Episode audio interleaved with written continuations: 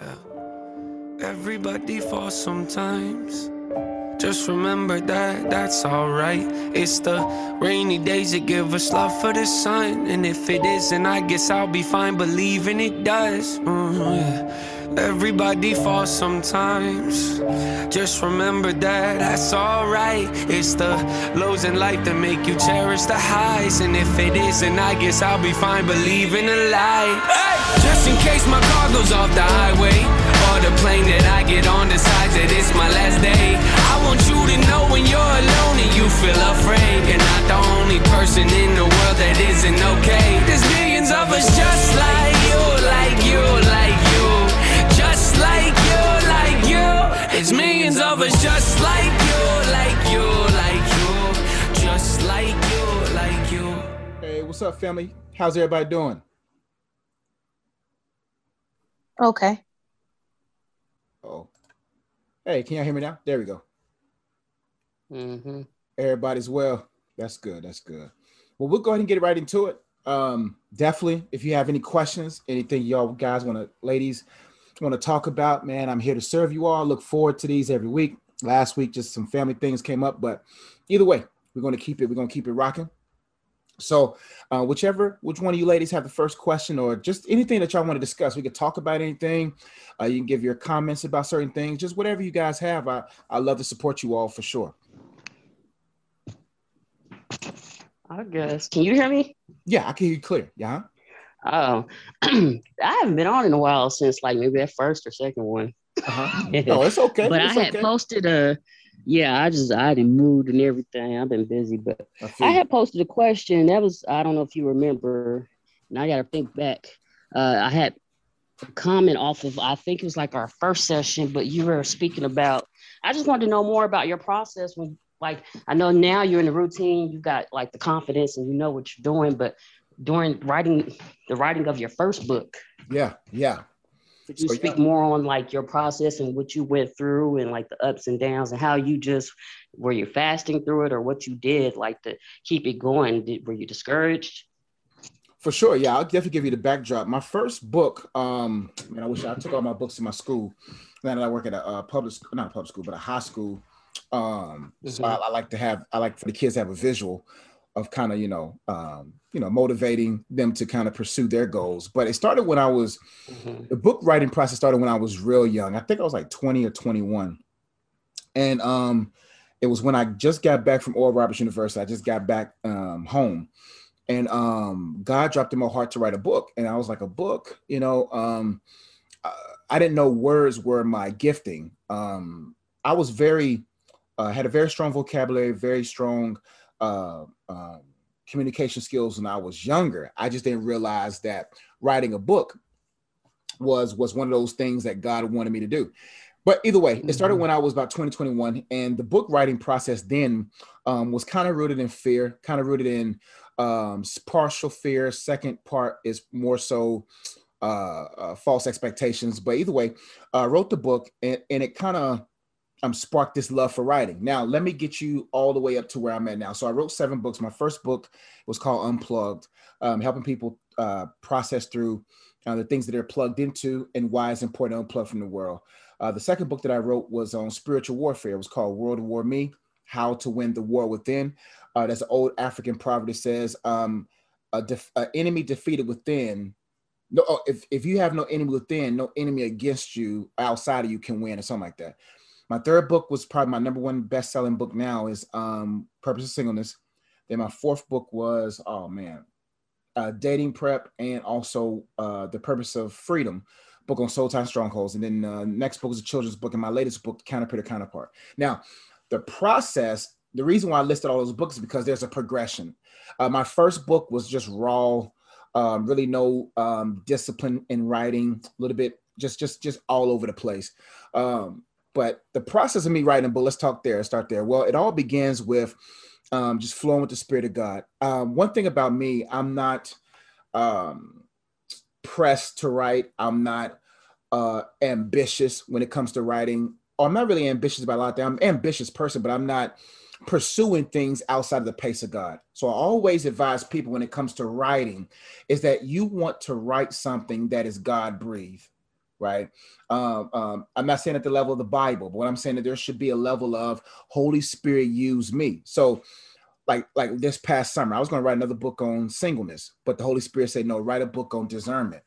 And so I, I begin to flow. So number one, I have to you have to flow with the Spirit of God, um, so that you can actually write what He sees fit for you to write for a particular season.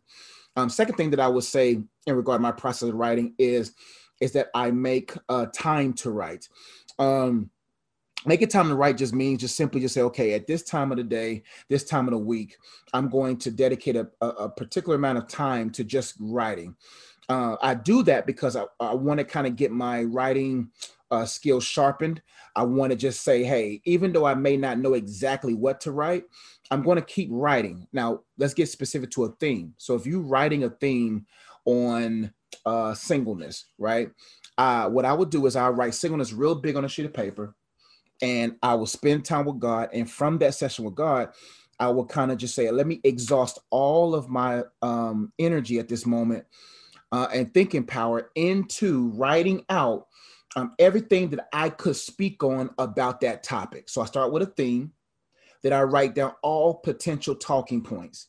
I always get, I follow these three things problem, cause, and solution. What is the problem that the people that I'm writing to have? What are the causes that are happening that are contributing to this problem being manifest in people's lives? And then what are the solutions? So I do those three things problem, cause, and solution. Typically, if you write like that, you will actually help the reader. So if I know the problem, so what's the problem of singleness? A lot of people are not content with their singleness. What are the cause of those different things? It could be upbringing, it could be a, a myriad of different things. And what are the biblical solutions? That is if you're writing a book that's nonfiction, right? That's if you're writing a book that's I won't say self-help, but that's trying to help somebody. Let me first ask you this question. Is your book more like a self-help or is it more like a fictional book? Um, it's not actually writing a book. I don't write. I was just more so, I guess, as far as just being a creative. Oh, like as far as the stuff you went through mentally and stuff, and how you got through it. I'm a designer, but yeah, just as oh, far as going through your first stuff when you didn't have the confidence and stuff like that. So it's not. Gotcha. Well, let's let's start with that. At first, okay. at first, uh, my confidence was in um in the return, right? And I think what helps me stay confident, even in my moments where I don't feel like I'm confident, is realizing who I'm working for. It's also realizing the the the eternal reward of obedience, right? And so when anytime you're in a creative space and you feel insecure or you feel inadequate or you feel uh, not confident, you have to find your why. I always tell people, what is it that you, who are the people that you're trying to help? Who are the who why do they need your help? Um, because sometimes we get so caught up in qualifications but god doesn't choose to qualify he qualifies the called meaning that he says all i'm looking for is people who are available and who desire uh, um, to, to, to be led by me. And so, what I do anytime that I feel a lack of confidence, or I feel um, spiritual warfare, or I feel anything that may be coming against what I feel like God is calling me to do, is that I begin to find my why, my who, and then my why. Who am I doing this for? I'm doing this for God. I'm giving, doing this for God's glory, which reminds me that He is my source, He is my supply, He is my strength. Now, what? Now, uh, why should I do this? I'm doing this because I know number one, there are people that need this. Um, the young people that come talk to me at my school are, are middle schoolers and high schoolers, and for for most of y'all, you understand that that was one of the most trying times of our lives, uh, probably where our insecurities were at all time high and our self love was absent. And one thing that I tell these kids when I'm helping them through their creative pursuits, um, because one thing I tell these kids, um, sometimes they'll come to me with low self esteem. They'll come, they just had a breakup or they have some dad issues, some home issues. Uh, I tell them my story about how when I was in the middle of pain, I was I wanted God to take the pain away. And sometimes when we ask God to take the pain away, we ask we're also going to see that He'll take the gain away. Pain leads to gain. Uh, uh, pain is universal language. If I don't go through my pain, how can I be able to truly uplift others out of their pain? And so, pain is necessary. Um, um, challenges are necessary. Um, uh, uh, uh insecurities are necessary and those who desire to win will will survive through it. And so what i tell these young people is that oftentimes what i've noticed with god is that when when i find myself in pain or i find myself lonely or whenever i have found myself previously in those states right i began to realize that god oftentimes gives me a project to do. Sometimes when you're actually working on a project and you're working on a book or you're working on some creative that is therapeutic. Do you not think that um that that when we pull from from in ourselves to create that we actually helping ourselves. We have to look at what was the first thing that god said. And the bible says uh, in the beginning god created which means god's a creative. The reason why many people are not where they desire to be and are emotionally uh, stuck is because they're not creating if, if in the beginning God created, then then there should be some level of of of importance on the word create. And I think when we see that sometimes creating is therapeutic, we will create more often. And the young girl, um, every time girls come into the school that are a part of my self-esteem group, I always ask them what their number is between one and ten as far as confidence. And one of the girls came in maybe three or four weeks ago, and her number was a three every day. And I said, okay, you got to book an appointment with me. We got we got to talk through some things. And when she came into my office, she was just she. I mean, she. I, I gave her a sheet of paper. I said, write down all the the the thoughts that you're going through right now. Stuff like this. She was saying stuff like, nobody wants me. Um, I'm lonely. Uh, a lot of different things like that. And I said, okay, let's process through each of these thoughts.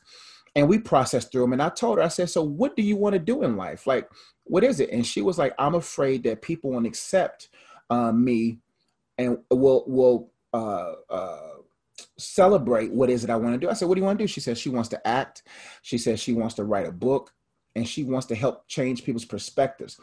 so on the board, I have her write her mission mm-hmm. statement, which was my name, her name. Then she said, um, her name. I ain't gonna say her name, but she was like, uh, "Student is here to." help young people shift their perspectives right? So I sent her home. I said, I want you to start writing again. But she was like, oh, okay, I'll write. It may not be good. Every day this past week and a half, her number has been a seven or eight. Simply, she comes into my office smiling wow. says, This is what I wrote today. This is what I wrote today.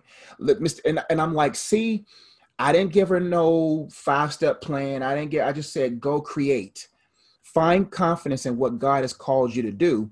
And this girl been smiling since, right?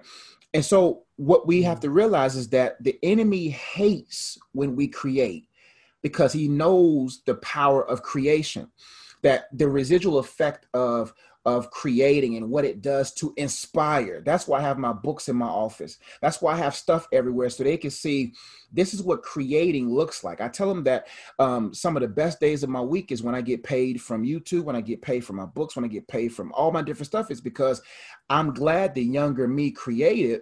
And now, because of what I did then, it's inspiring me to do now so that the 45 year old me is grateful. And so, what helps me and what I've been teaching other people and what helped them overcome tough thought processes and insecurities and fears is who am I doing this for? God, not my parents, not my anybody, but God. Why must I do it? So that people can be impacted. The number one thing I told that young lady after all of that in that first session, I said, write down the people you are here for. And I wrote big on a sheet of paper, what about them? Ever since I was 19 years old, I haven't forgot about them. And I told her, I said, if I would have committed suicide, if I would have gave up, would I be in front of you today helping you? So sometimes we would keep him on our mind, us on our minds, and them on our minds, we'll be able to produce a lot more. I hope that helps so far, but give me some more things to dig on so I can I can help you process some more. I was just wanting to know, like, what you had went through. Like, I guess more as far as like the spiritual life. No, that was actually that was good. I'm sorry, I couldn't hear you. Say it again. Oh my bad. No, that was good what you said. No, no, no. Say say what you said before because I, I want to make sure I really uh, help you specifically. No, I, my whole thing was just I was. Can you hear me? Yes, I can hear you now. Mm-hmm. Okay. Yeah, my Wi-Fi's real spotty. No, it was just me wanting to know, like, as far as the you answered the question as far as you know the confidence and having your why and stuff. And I guess I was just wanting to know what things like as far as like were do you, were you fasting and stuff. And I guess I, I'm answering my own question. I already know. It's okay. As far as because as far as getting into like fasting and stuff when you're in that process when you're coming to a block and stuff. And I guess I was just wanting to know like kind of w- what you went through and stuff. but no, what you what you said was really good as far as just having your why and just creating and even.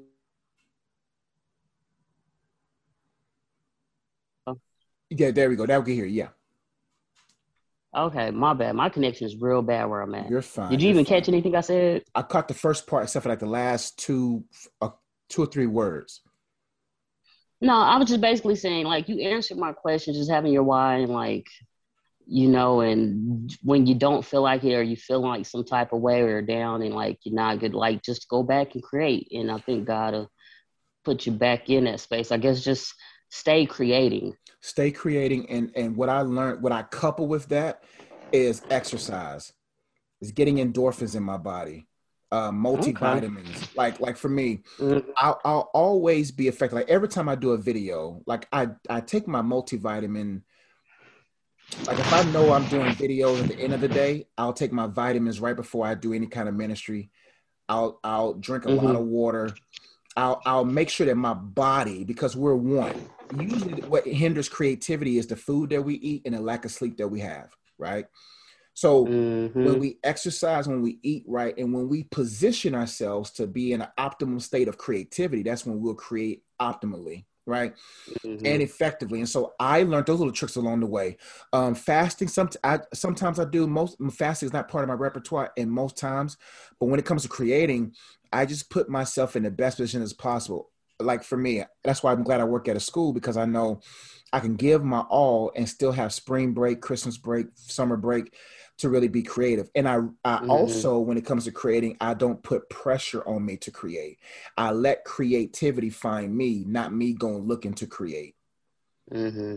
But when you are in a funk, I'll, uh, like when I'm in a funk or whatever, and I don't feel inspired, I'll I'll pop up my motivational videos. I'll drink some water. I'll go work out and my best stuff happens after I work out because the endorphins are flowing, my blood is flowing, things things are just mm. at an optimal level bodily, which then positions me to to have some bandwidth to create. Um, okay. But the spiritual things that I do it's just I vibe with God all day. I would say read your Bible, I would say pray, but those things are not as good as getting to know the individual um, because the more I get to know God personally, the more the pages mean more to me, the more prayer means more to me because I know the person of God. So I I commune with Him throughout my day. Um, I talk with Him, I fellowship with Him, I obey Him, I structure my life where it's not in sin, so that that that I have, I always have that portal where where I feel like I have a strong connection with God, and therefore quotes be coming to me. That's why all the stuff you see on my on my platforms all comes from mm-hmm. him. The root of all these videos these points these books comes strictly from fellowship with him and mm-hmm. and coupling with that you know exercise and just positioning my whole body to be ready to create. That makes sense. So i hope that i hope that I, I believe that. Yeah that's true. All right. You sure? You have anything else for me? I don't mind i don't mind answering any other questions you got.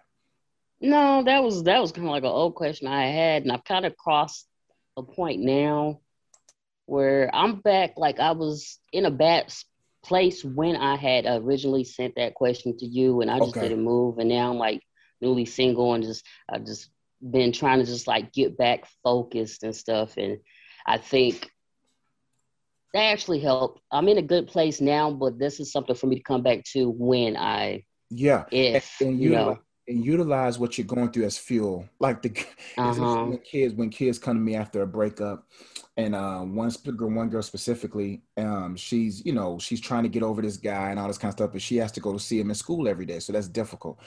Um, mm-hmm. But I mm-hmm. told her, I said, hey, use this as momentum, use this as fuel to be fruitful. Right. You know, channel that energy into creating.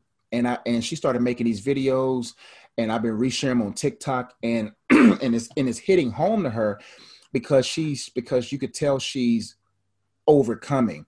And so mm-hmm. when we're newly single or when we're in a new space, those are the most premium optimum times to create because there are real raw emotions.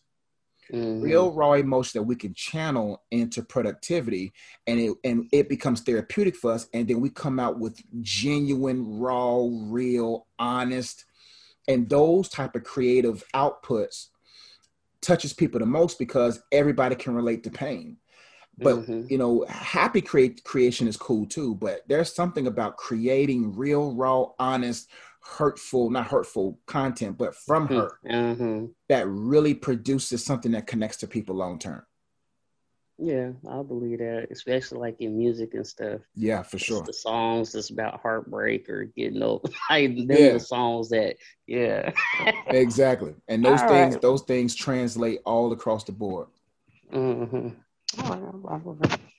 I'll let someone else speak. All right, all right. Who wants to go next?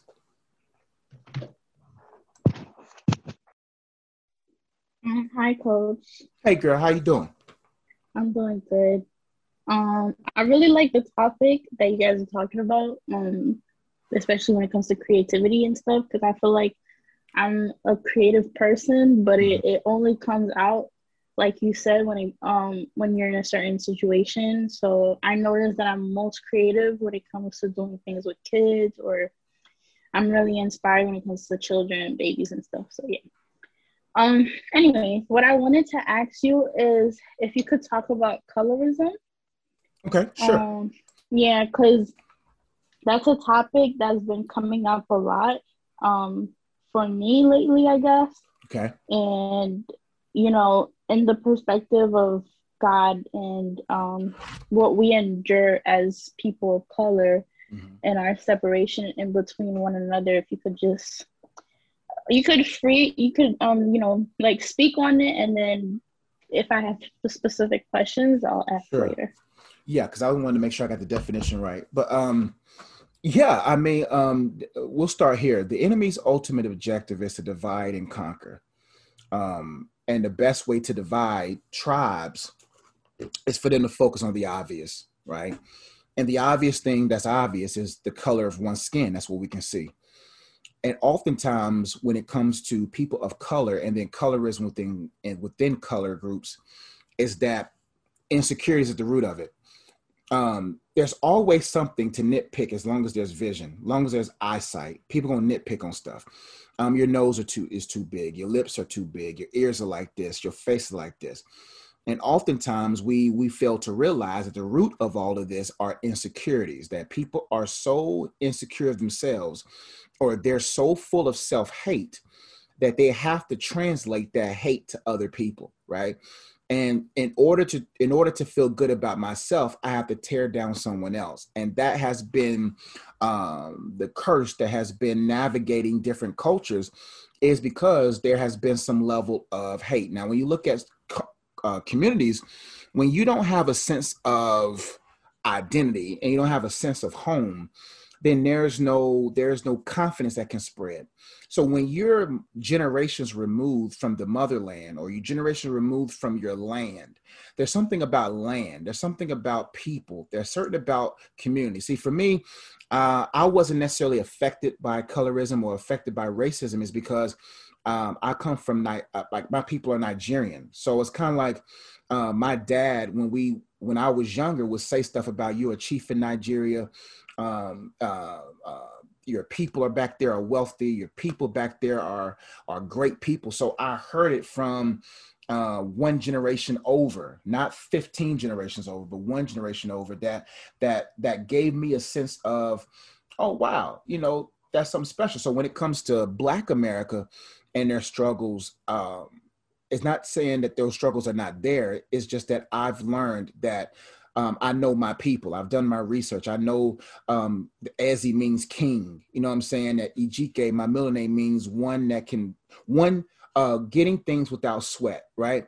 And Joshua means one who saves. So I, I found value in that. Now, colorism is is essentially, like I said, rooted in insecurity and how I don't, since I don't have enough time to focus on a higher power and focusing on God and what He wants me to do, I'm going to focus on you. And to make myself feel better, I'm going to try to tear you down. And since we as a group don't know the the kings and the queens and the, and the lands that we've coming from and we're stuck in this country called america and there's no sense of identity to reach back towards and say okay this is where our people come from then there's going to be some level of division. But that's where jesus comes in where where there's a new gospel that no matter what the world's order is we now can connect back to god which is greater than the kings of africa which is greater than any any pharaoh or anything that we may have our lineage from. Now we know who our source is, who we're connected to, etc., which then now gives us our confidence. That's why when I look at me, I don't see a black man. Like I see a Christian man first. Now you see the idolatry of blackism. You see the idolatry of being black and being uh, uh, all that stuff. And now the color comes before salvation. And so when it comes to young women or young men that struggles or may possibly find themselves in the in the um, waves of of these type of discussions is to realize where do we first get our identity from? Our ident- jesus didn't say or uh, the godhead did not say in the beginning let us make man in the image of x y and z. He said Let, let's make man in our image.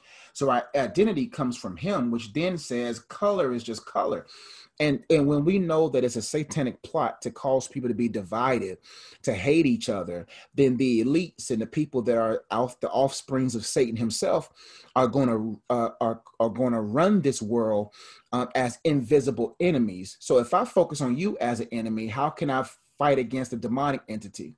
If if if if if if i see the white man as my enemy I will, then now I have a crutch or excuse for not my lack of success. How can we have this thought and this uh, this idea of racism and colorism when when it is my discipline and my responsibility to be successful, and that if I'm a child of God, it doesn't matter what red lining or red tape or if I'm light skinned or if I'm dark skinned or whatever, none of that can stop what God wants me to do, which then sets us free from the ideology that that that I'm inferior or or that this person's better than me because she's a different shade when I know that because the blood was red and it was shed for me now I can be who he has created me despite what surrounds me.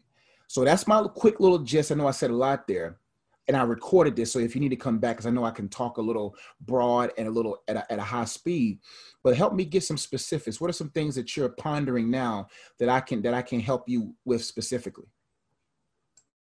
Um, well, I just I have an issue with um, how the Black community sometimes um, we have this idea of preferences, and that's one of the things I wanted to ask you is like, is skin if because sometimes you'll hear people be like, I want a man who's tall, dark, and handsome. Gotcha. Or um, like based on skin color, they'll say that um, light skinned men are, you know, they're crybabies, and dark skinned men they're tough and stuff like that.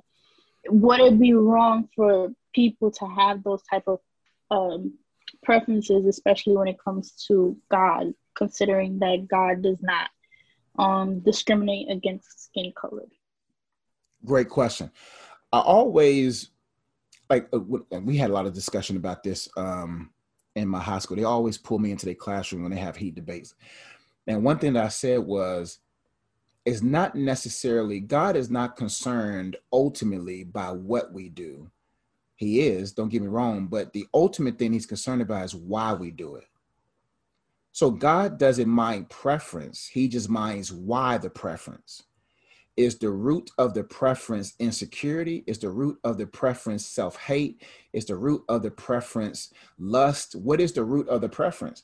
So, if a person, but that's why it's not good to generalize because not all light skinned men are one way and not all dark skinned men are one way or another way, or not all light skinned girls are one way or whatever. They may, there may be some things about it because typically in a culture like ours, fair skinned people, like light skinned people, probably get a little bit more treatment.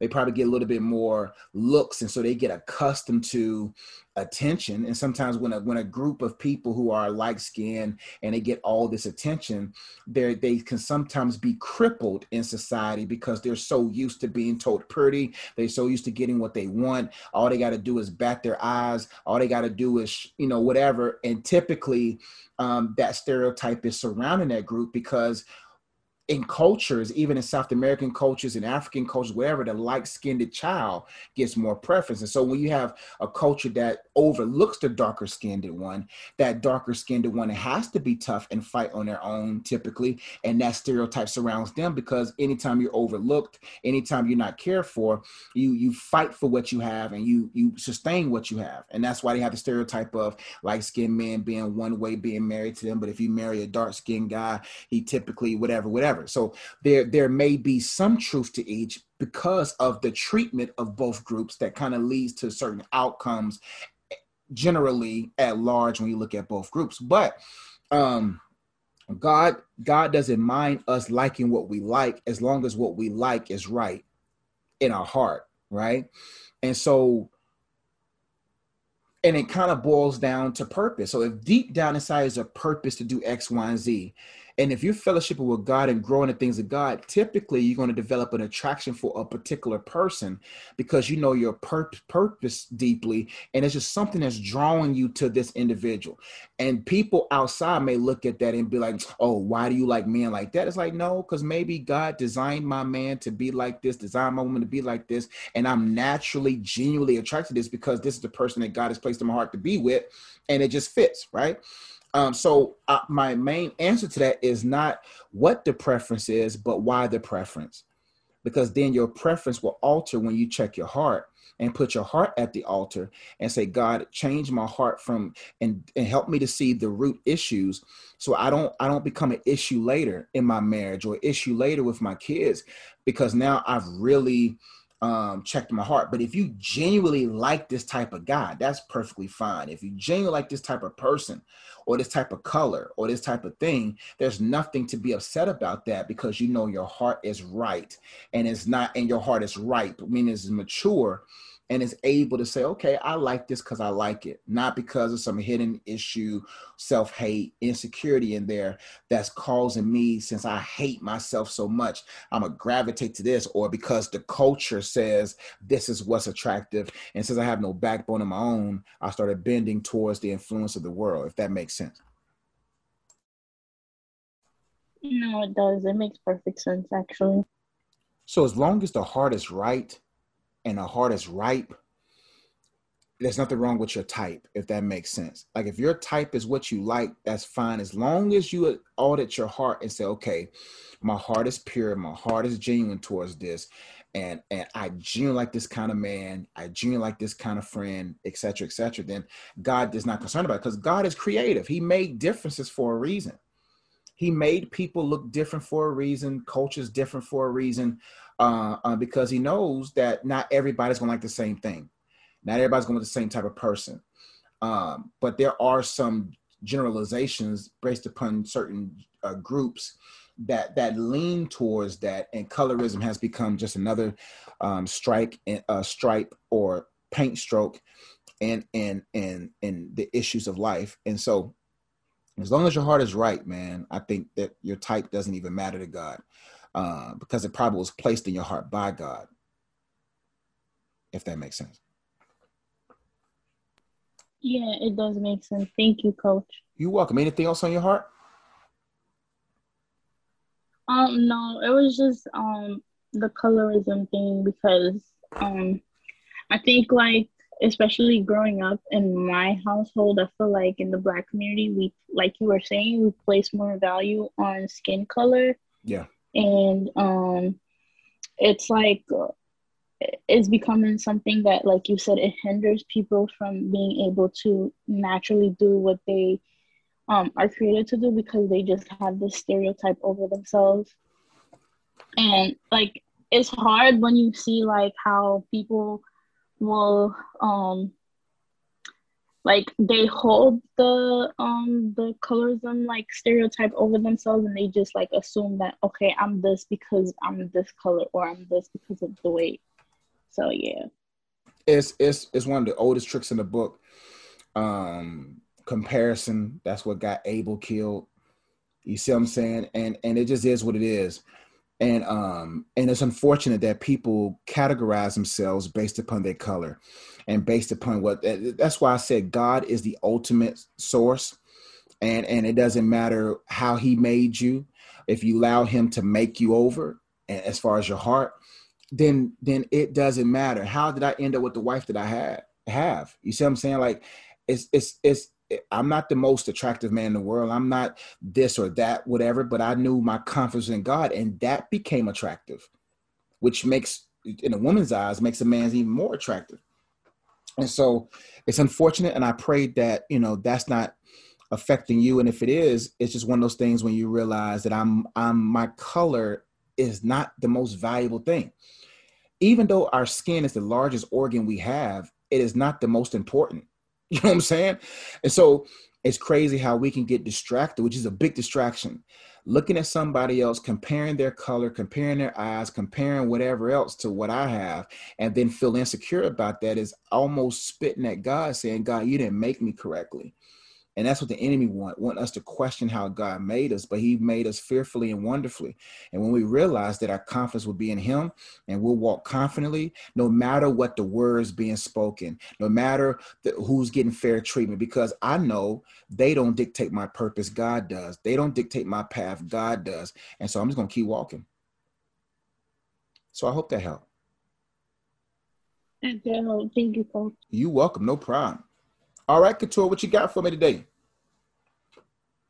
Um, I really don't have too much. I've just been in a lot of reflection this week. Okay, good. Um, good. we we have been talking about my job situation, and um, Yes. I feel like God placed it on my heart to let my frustration um fuel uh be the fuel for my purpose. There you go. Is, Yeah. You know, so I really need to just focus my negative energy and make it positive energy and start really going hard on my purpose. Like I need to stop playing around and getting disciplined and That's having it. my day structured so I can do what I need to do, what he told me to do. Because Yeah. there's a lot that he told me to do. Yeah, and and there's a certain amount of oil we have to have for certain seasons. There's a certain level of strength we have to have for certain seasons. Like I know the next season I'm going into, I'm going to have to be a little bit more in shape. I'm going to have to be a little bit more disciplined because there's going to be more responsibility, right? There's going to be more required of me. And if I don't, I will occur on me unnecessary frustration, unnecessary negative energy because of my lack of preparation. And I just think preparation has a way of bringing more peace than anything else uh, outside of God, of course.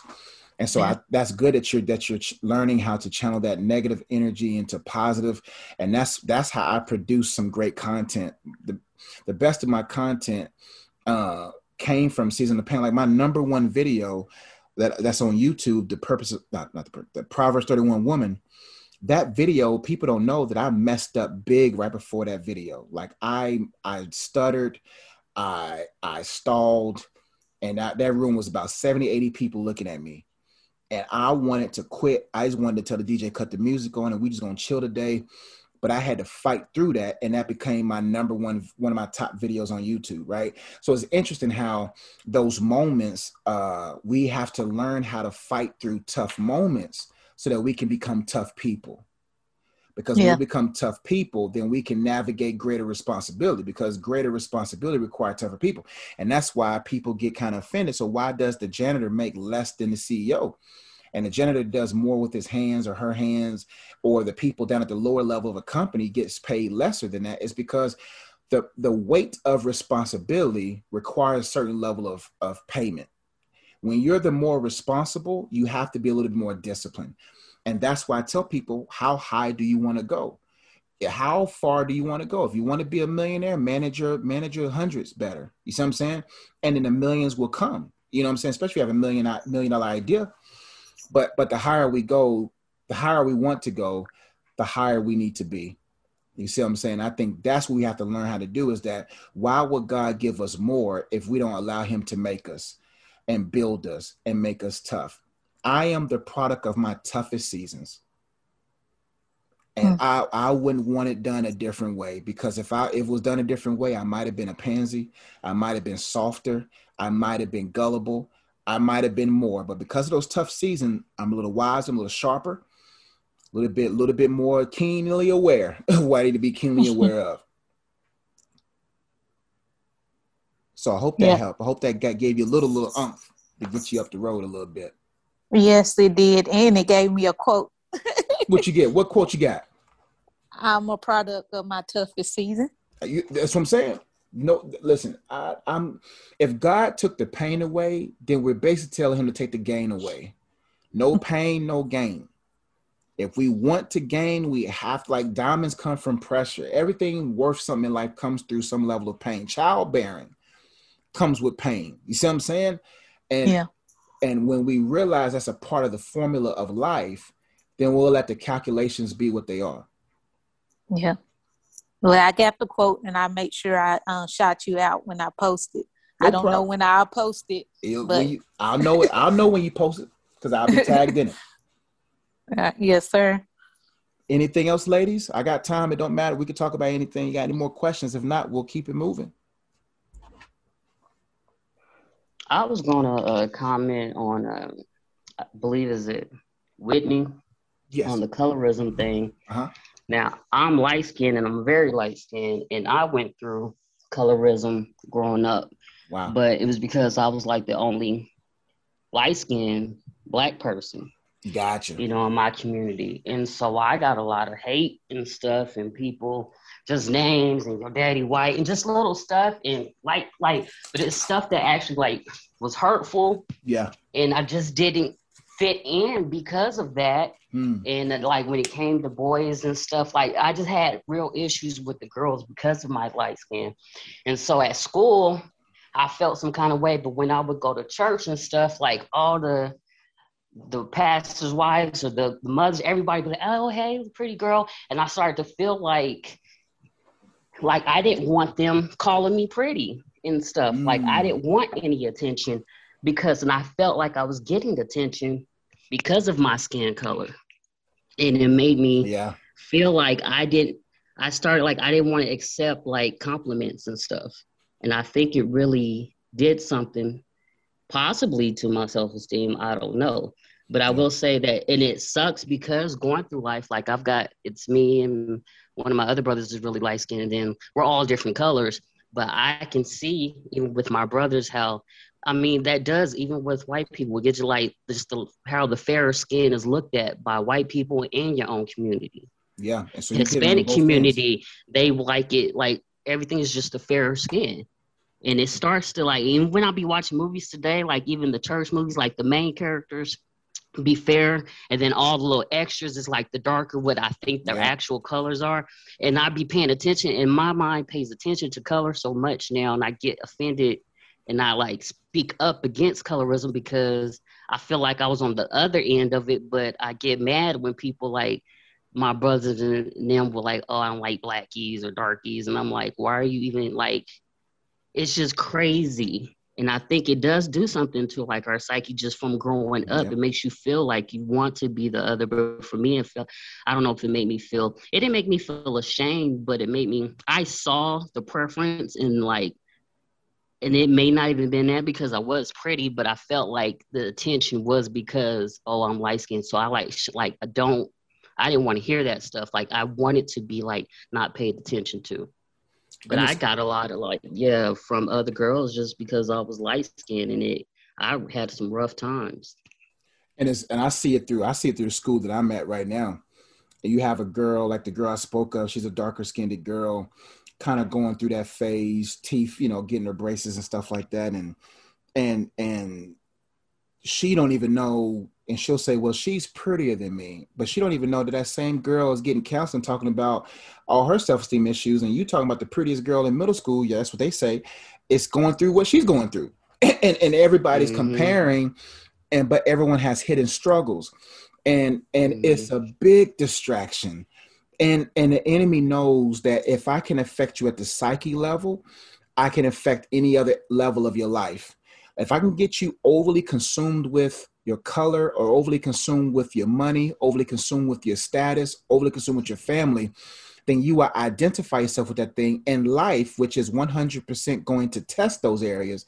You're going to crumble because your identity is in that.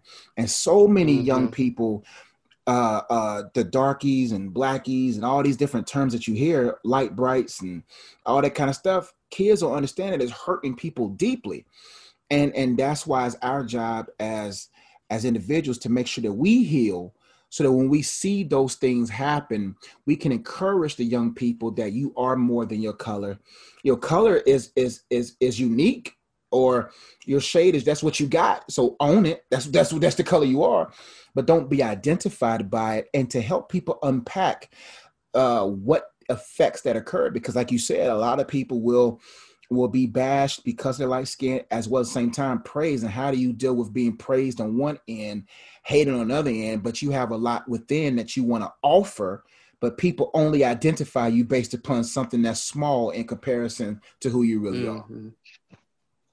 It's interesting. Yeah. I'm gonna process this some more because I think a video. I don't think I ever did a video on colorism, and I, I think it's, as, especially with the kids that I'm that I'm helping with now. It's like it's all over the place. And I think another thing that I just want to talk about that I'm going sure. through right now. Uh-huh. And I don't know. As far as okay, so like I said, I had just got a relationship, and I've talked to you. I, you probably don't remember, but my entire adult life, I've been in the uh, I guess living the homosexual lesbian lifestyle, mm-hmm, mm-hmm. and I've known it's wrong. Like I yeah, was I raised remember, in church, my grandpa yeah. superintendent, dads, like all that. Yeah. And so I'm finally, even after talking to you, I went and got back into another situation. Gotcha. And so I'm at a place now where it's I'm and this is where I always go. And I think me being on that side is a, like it's safer because now I'm like, okay, well, I gotta, I know what I need to do, and I would desire that. And God, like, one thing I can say about God, even like I'm 38, and so mm-hmm. like that's a, you know, all my adulthood, I've been that way. Mm-hmm. And so, but God never like took, you know, you'll have some women that's over there like, and they discuss men like never. He never took like, I can see a man and like he's handsome. It's not like I don't, I can't see myself. So it's not gotcha. that. But I think I've, my identity now I'm having mm-hmm. like, which my mind is not even on relationship. My mind is on God fully right now. But I always tell everybody, oh, I'm never gonna get married. I'm just gonna be single. Like my mindset is like just to be single be- because of the fact I feel like my identity has been this way so long in just even my appearance.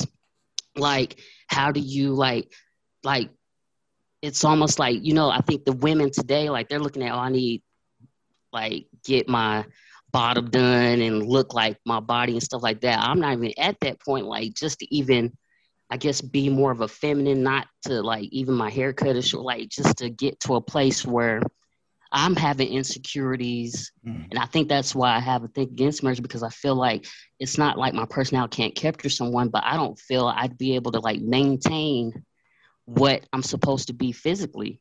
I see what you're. Like I've been living this so long, and when you're in that, you get deeper and deeper and deeper, and you turn into like it's not so much the feminine side, but the stud side. You just get deeper and deeper.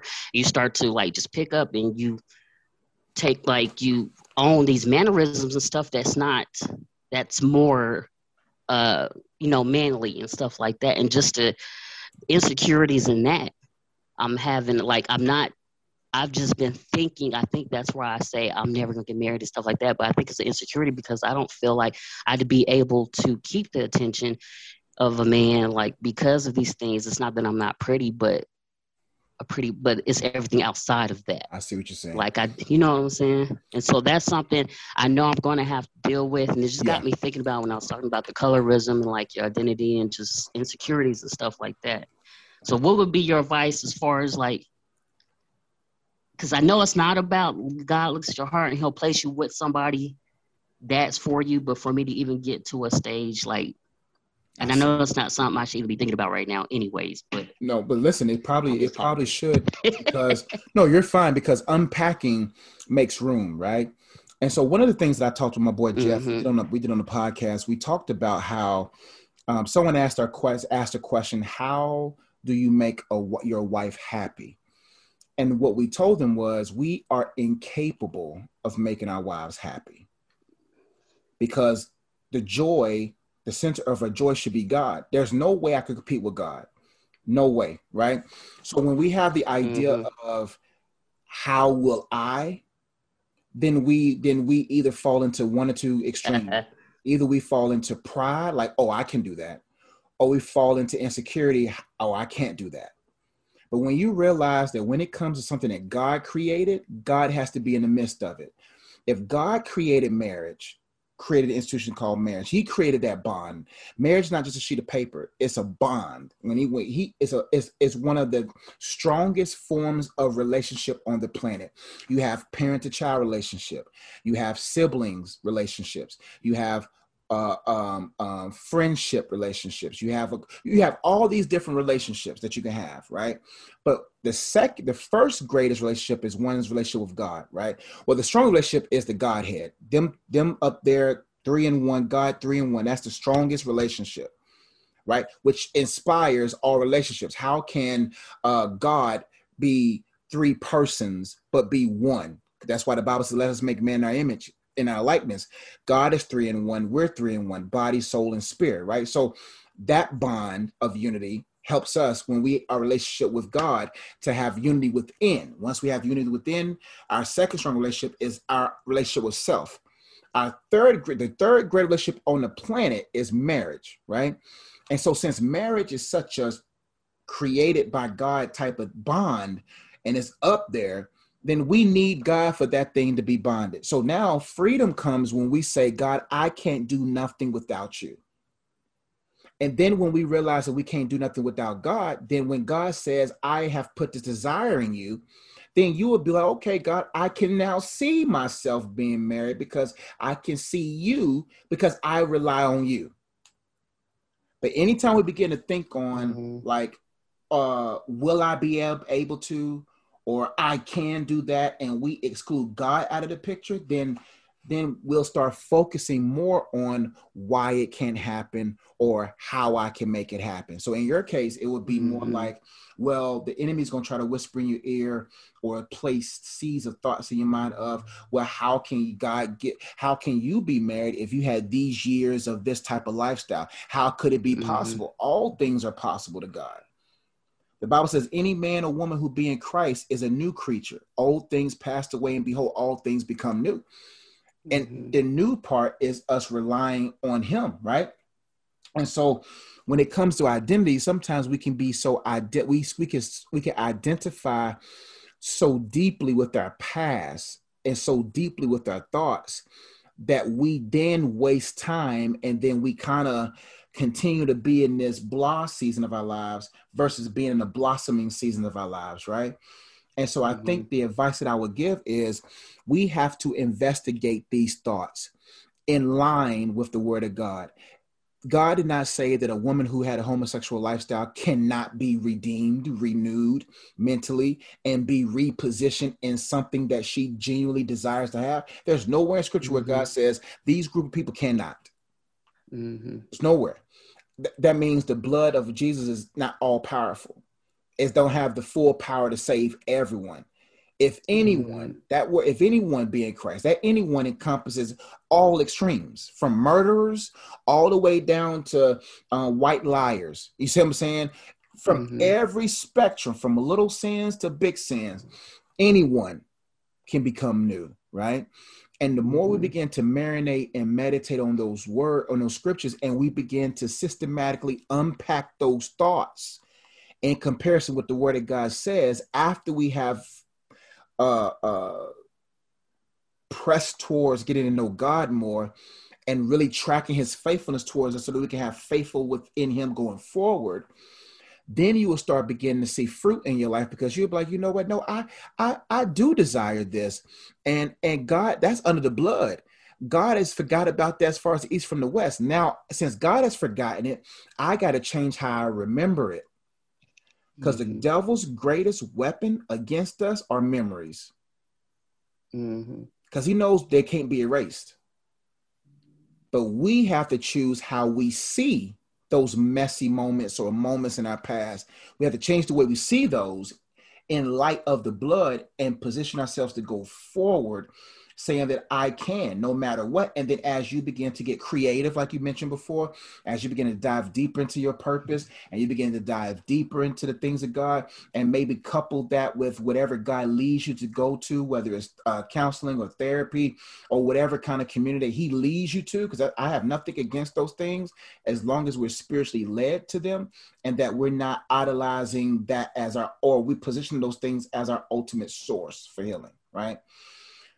And then next thing you know, you'll be like, man, I'm healed. But we have to take the time to interrogate, investigate, and interrogate the thoughts that are in our minds to see if they're actually accurate. And if they're not accurate in accordance to what the scripture says, then I have to cast down vain imaginations and every thought that rises itself against the knowledge of God. Pulling down, you know what I'm saying, uh, as far as uh, removing these strongholds out of our lives and and I hope that what I've said is given some context, but help me so I can uh, help dig a little bit deeper, specific to what you may feel a little bit uneasy about or concerned about. That helps because I mean that's what it comes down to. But I guess it's just more on the physical side. Like I'm like, uh, because it, I guess more like as far as like my style of dress and stuff like that, overcoming that, and even going to church. Like I just moved to a whole nother city, and like the okay. church like, man, I kind of like, and my one of my younger brothers is like an associate pastor there, and I'm like, so I'm like a, how I dress. I don't like. It's almost like a shame. Like I think I have a shame. Yeah, and my thing, and like I don't even want to go to church. Like, man, people go like, "You're here. This is who," and because of who I am, and people know who like my family is and stuff like that. Like, man, I gotta go like go throw on a skirt just so like like how can is God to change this about me to, like I guess looking the part. And I know that's I not important, but it's it's not. But I, I'll help you with this. Is that there's nothing wrong. Like the difference between Christianity other and and uh, maybe Islam is that when you look at Islam, um, the women have to cover their face, have to wear those long stuff. So Islam says you have to change to this standard right? Mm-hmm. The thing about Christianity is that if, if you love something, God is not trying to change what you love, He's trying to change how you love it. Mm-hmm. So if mm-hmm. you love wearing that kind of style of clothes, there should be no shame because there's no. It is probably not that I love it though. I think it just was a progression throughout the years gotcha. being involved in. So then that's when you look at your life and say, okay, what is it that I like to wear? Mm-hmm. and go and go back to those roots.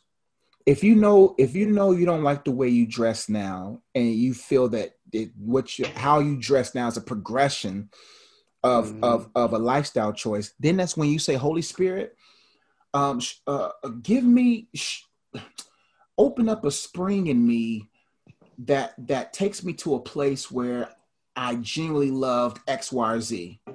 Mm-hmm. And then next thing you know, you'll be able to say, you know what? I want to put on this. I want to wear that. I want to do this.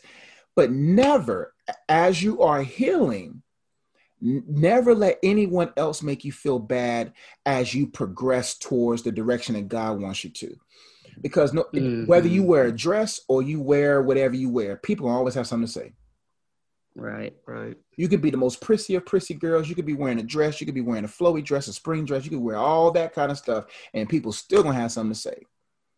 Mm-hmm. And family can kick rocks. I'm not talking about your family, but when it comes to people who are still judging you based upon a period of your life that you're no longer at, those people are insecure.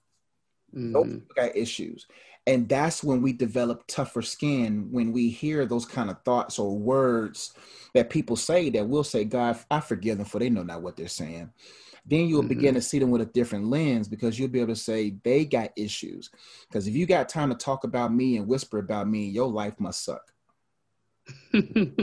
That's how i get that's how that's how i get past a fence that's how i get over offenses easier. Sometimes greater mm-hmm. than others based upon how much sleep i had the night before. But if i'm offended I get over a fence by looking at that person and say, okay, mm. if you're talking about me, you got you got time to talk about me, then your life is not good, fam. So I'm off you mm-hmm. because I feel bad for you now. And now instead of having sympathy for the individual, now the compassion me has empathy for them. Now I pray for my enemies.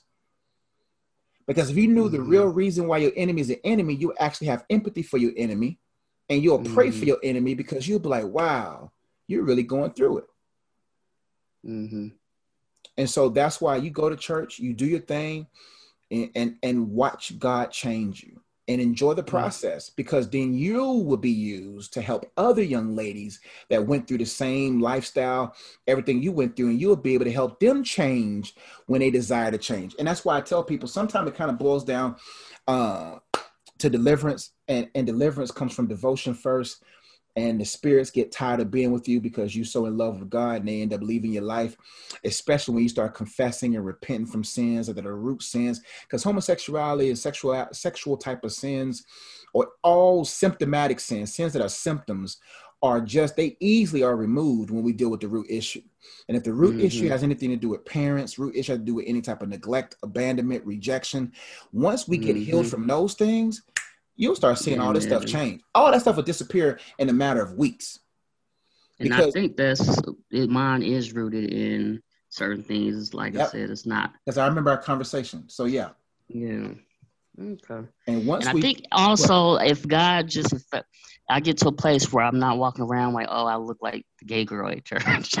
You said what? Now? Instead, or like instead of walking around and I feel like, oh, I look like the gay person at church, or when I'm out, God, people start to see God and like see my spirit. I guess I got to get to a point where God shows up first through me. Yeah, and he and he That'll will. be and because you are the God is going to use you as a canvas. Because mm-hmm. sometimes when when we go through change, um, we forget that that something beautiful is happening in someone's life. And mm-hmm. people have to watch and see the transformation. Mm-hmm. and it's painful when people are looking and you're not quite the person. Everything that you're showing right now is is validating what people assume but they don't mm-hmm. see what's changing inside the, the cocoon. They, don't, they can't see what's happening in there. All they see is the shell. But eventually there's going to be a butterfly that comes out. Right right right so don't don't worry about that. You you keep doing what you know that you should. And over time, you'll start seeing a change occur. Don't rush it, don't force it. Just keep loving yourself, keep loving God, and you'll see over time how people will be like, wow, God really did that. But if you force it and you try to do it in your own strength, then you're going to be overwhelmed mm-hmm. and you're just going to fall right back into one of the extremes either fall into the stream of faking like you really healed but not healed or going back to that former lifestyle? That's true because i've been through this like a pattern in my adult life going back and then i think it's because i try my own strength to just like change and then i always i keep like i fall back i end up back in the situation and then so yeah and it's just like you said not in my own strength but let god do the work. Enjoy listen enjoy take it one hour at a time Mm. I do. I this is how I live my life. I live my life one hour or three hours at a time. I literally just check on myself every three hours. How are you doing today? How we doing? Okay, we doing good. Let's keep progressing on this good energy. Let's keep progressing on this. Mm-hmm. I, I, do it every three hours because things happen within those three hour spans.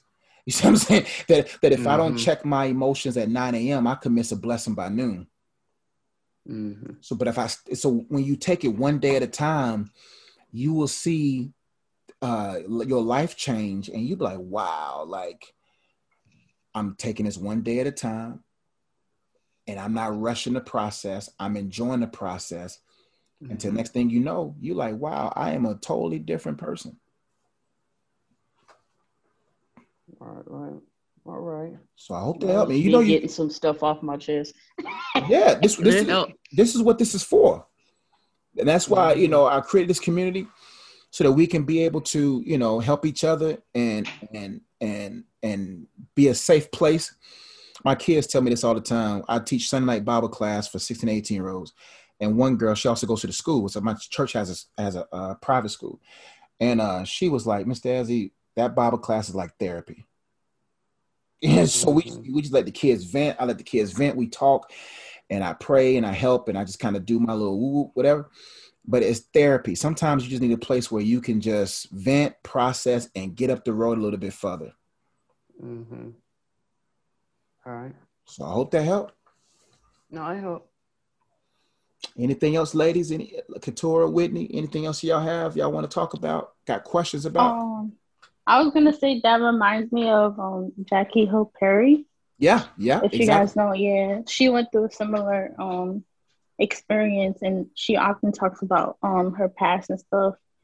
And mm. um, she she has her own way of like dressing and the way she looks and stuff like that, which I think is like when um you were talking about uh expressing how you dress and stuff mm-hmm. Mm-hmm. like i was just thinking you can you know god is not really looking at specifically if you're wearing a skirt to church or if you got heels on but it's mm-hmm. the content of your heart so it's like you know don't worry about those type of things because i think it's creative like the more creative you are and you're true to yourself um and the more that you are with God, the the better it is. That's good. That's yeah. real. Mm, that's true. Enjoy the process. When those thoughts come in your mind, process them and and and know that your identity is in God, not your past. And I think that's for anyone. Because our past is the greatest weapon used against us in the forms of memories. Because when you're left alone at night looking at the ceiling and those memories are replaying itself, until we get to a place where we, we can better manage our memories, then we'll, when we get to that place, we'll actually create better memories. So. I got a question. Sure, this sure. is totally off topic. No like problem. as far as your creation process, do you yeah. set do you have a schedule for creation as far as like video? Because I do want to get into like gotcha. um, YouTube, and I've been off and on that. But do you have like an actual schedule and? A... I, I think I have more of a system than I do a schedule. Mm-hmm. Scheduling is like day and time because my life, you know, when you have family and ministry and job and it, it, it, sometimes being imprisoned by a schedule, it can. Like last week, we couldn't do it because my family, some things popped up, right? Mm-hmm. But I have systems. Systems is here is my system of delivery. What I normally do is, um, if if it's a video that I need to do, um, or if there's a video on my heart to do, let's start there. If there's a video on my heart to do, um, then what I normally do is I, okay, Holy Spirit, what's the video about? Um, like I just wrote a video idea down just right now, how to manage our memories, and that's a video I might do today. I don't know. I'm gonna see. We'll see what the vibes is. So what I would do, let's take let's let's show you what I do. So I'm gonna get a sheet of paper, and this is what I'll do. How to manage memories, right? Mm-hmm. So then I'll start. Our first thing I go to is a scripture. So number one, I find a scripture on memories or management, mm-hmm. right? Then I go to number two, I go to definitions. What is the definition of a memory? What's the definition of management? Because there's extra content in definitions that I can pull from for context. Mm-hmm. Then number three, I say, okay, what acronyms should I do? Memory, M E M O R Y, or should I do manage? Do those words work? If those words don't work, let's see if the M's work. see what I'm saying? Because I know in my teaching style, if I use acronyms and use words like that, I'll use all the same letters like M, M, M, M as my points, or spell out the word mm-hmm. memory, it becomes a little bit, people are able to memorize it better right? Mm-hmm. Then I develop my points and then I record. So I, my system helps me no matter when I record. So if we, if what I don't want to happen is that you focus more on scheduling than you do system development. Because once you have your system of delivery, then no matter what drops in your spirit, when it drops in spirit, you can record because you know all I gotta do is boom, boom, boom, boom, boom. I have a system okay. of delivery. I have the way I do my videos. I have my intro ready, my outro ready, and all that kind of stuff. So the system matters more than the schedule because you can schedule all mm-hmm. day, but if you don't have the system, then you may feel nervous. The nerves may be stronger one day.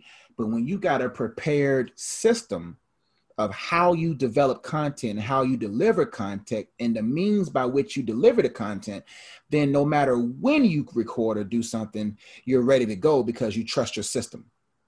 Mm-hmm. You trust your process. So, but when it comes to scheduling videos, it's tough now for me. Back the summer, it may be a little bit different because I have more time.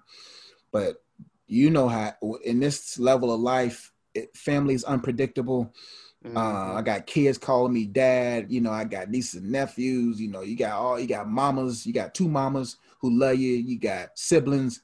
At any given moment, your schedule could be, and that's one thing I had to realize in marriage. Oh, it was tough. Is what's the word? It's the um unexpected.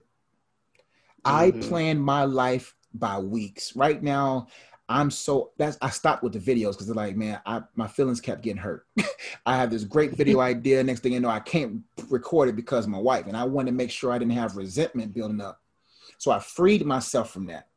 But I, I had to be prepared to be interrupted or my plans being messed up. But as long as my system's intact, whenever I press record, I'm ready to go.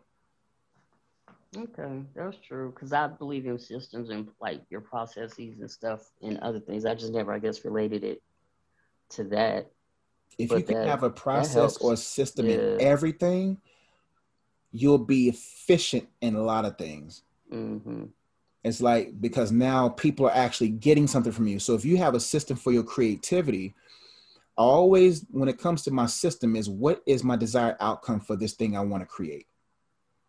Mm-hmm. I want to make sure that when people watch my videos, they are taken from problem, cause to solution, and they actually have material and exercises to to practice what they've been taught. Mm-hmm.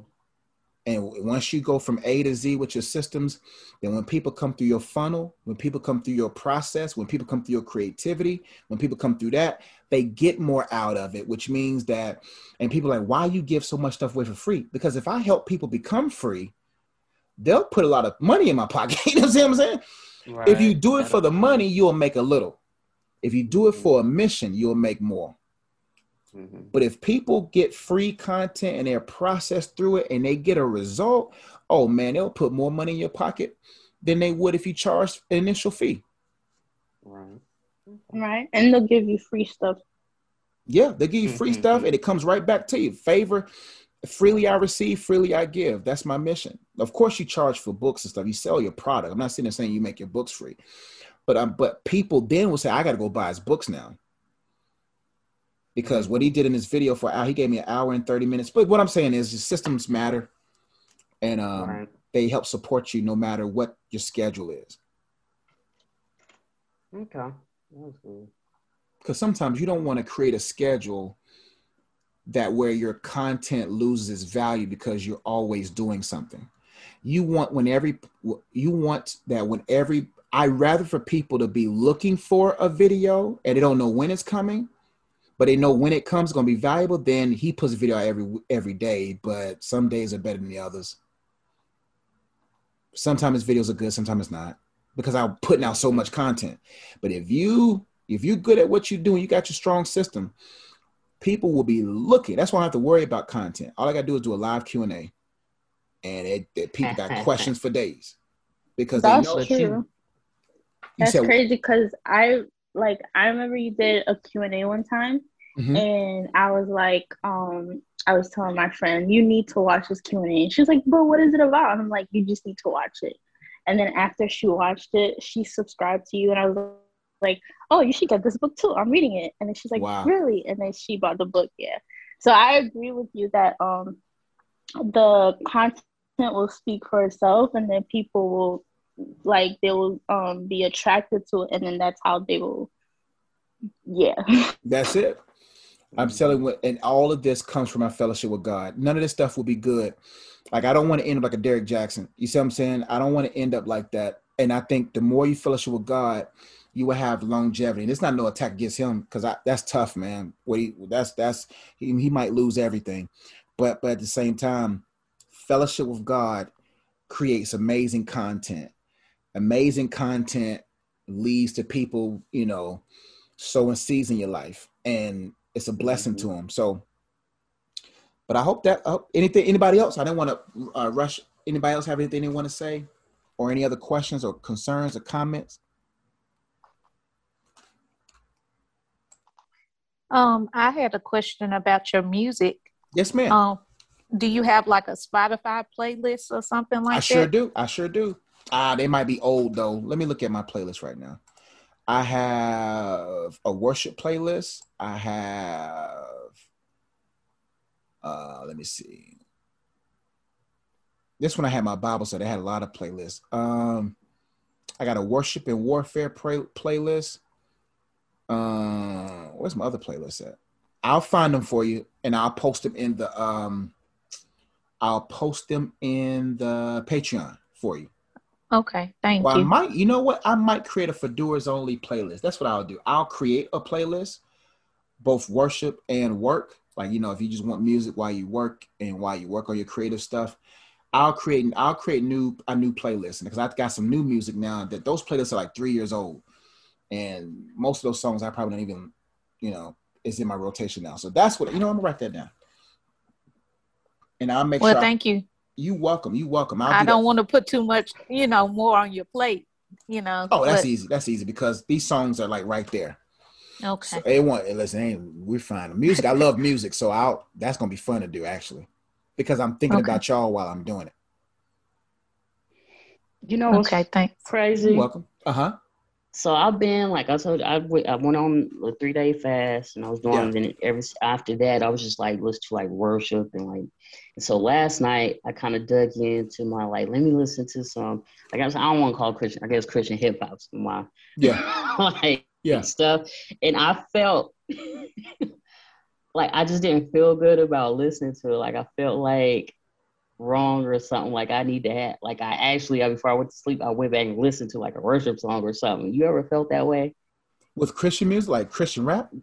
Yeah, like I felt like it just didn't one it could be like it depends on what you listen to, and I guess the con like just because it's Christian music don't mean yeah. it's got like nothing that's really just feeding you. Exactly. Like, so like what I'll do calories. is I'll develop a playlist and I'm gonna see what you think. Okay. Just from some of the people that I know some of the people that I'm even friends with, and just some of the people that I know it's good music, good content. So. I'm gonna take some mm-hmm. time these couple of days and develop that for y'all, and I'll make sure I post in the Patreon. I think that's gonna be fun. That's cool. Because Thank sometimes, you, sometimes people would be like, they don't know what to listen to or who the artists are by name. You see what I'm saying? Mm-hmm. And so when people hear my stuff, they'll be like, "Man, who's that you playing?" I'm like, "Oh, y'all don't know this," and I forgot that I've been knowing them for years, but they they're just now introduced to them. So I'll do that for y'all. That's gonna be fun. I look forward to that. All right, ladies. Thank you. You welcome. I'll go ahead and pray you all out, and then we'll we'll I'll go ahead and post. I'll go ahead and get this audio ready for you all and get it posted on the page, so y'all can go back through just in case there's some things that you want to be reminded of. But Heavenly Father, thank you so much for these young ladies that are on this call now that you help them with any root issues that may be in their lives. I pray that that your joy would be their strength, that they will enjoy you and rest today, knowing that you got everything already uh, in the pipeline for them. I thank you, Lord, for their for their love for you and their trust in me. And I pray, Lord, that they'll continue to walk with you and I uh, kind of honor to serve them. We love you, Lord. We appreciate you. In Jesus' name we do pray. Amen. Amen. All right, Amen. ladies. I'll see y'all next week, Lord willing. All right. All right, y'all be blessed now. You too. All right, bye bye.